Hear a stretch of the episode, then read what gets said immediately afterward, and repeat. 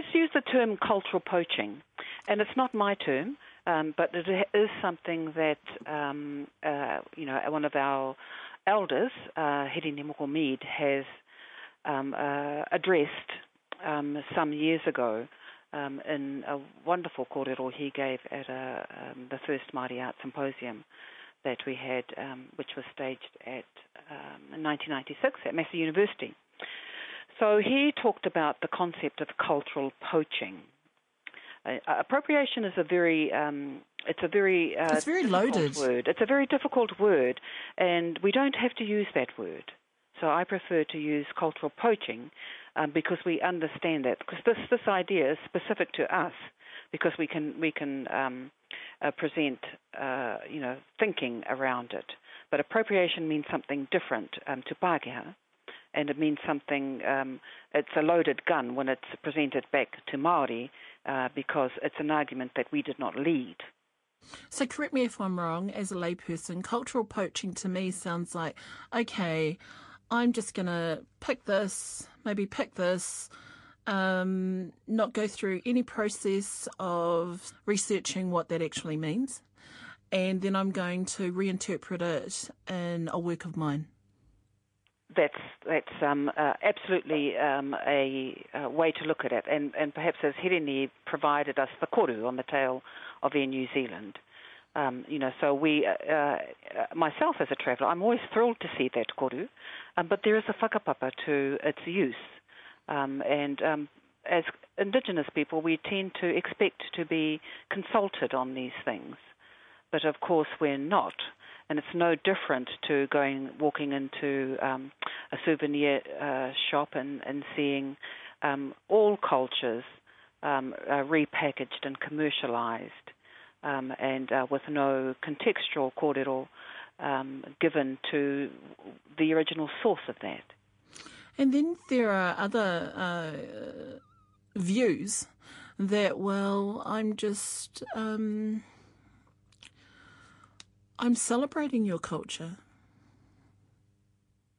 Well, that's all good and well, and um, you know that's not even a. Um, I mean, that's I'm more interested in intelligent conversations around uh, why this happens, who it's happening to, and do we have a view on it?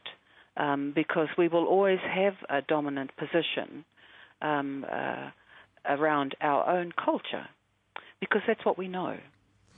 So, in some ways, Ngāhi is it more obvious when, say, a Pākehā takes a Maori symbol and reuses it or misreinterprets in a certain way that's not true to what its true intent was, is that a lot more easier to recognise than if another Indigenous culture does that to another Indigenous culture? Well, the assumption is that it's even a conversation we're interested in, Mariah, to be truthful um, at this point in um, uh, our creativity, which you know has been around not that long. Um, and you know when we look to other cultures in the world and other iwi taketake um, uh, creative uh, practice, um, we are very young in that process. So. I think the idea that we have to continually compare ourselves with Pākehā, it's a dead end it's a dead end because it's a it's a political discussion, it's a social discussion. But if we if we um, limit this discussion perhaps to the creative um, uh, to for with a creative focus, then I'm more interested in iwi take to iwi take, um, thinking around what we do and what it means and how we relate to each other um, rather than um, uh, uh, diving into an area that's um, not really our our conversation, where we come to it as a, as a, um, as a second layer of conversation. We're not the first point of conversation. When we're talking to each other, however, we are the first point of conversation. So um, uh, I've just recently come back from the um, uh, Cairns um, Indigenous Art Fair, um, totally dedicated to Queensland Aboriginal and Torres Strait Island artists. So it was wonderful to have a um, you know a, a, Maori to Aboriginal and Torres Strait Island um, um, opportunity to talk about what we're interested in, why we're interested in it, and why our stuff looks the way it does. So that's that's the um, area of um, commentary that I'm most interested in because it's easy to get hijacked by um, how Tauiwi feels about what we do and how we do it.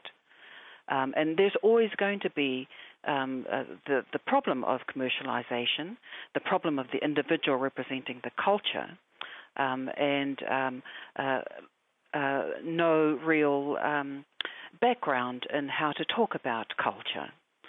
So that's going to be ongoing. That's going to be here in the next generation and the next century, probably. So I think where we can strengthen and develop uh, conversations around um, our, our, our, the way that we express ourselves create, creatively is actually by having conversations with like people.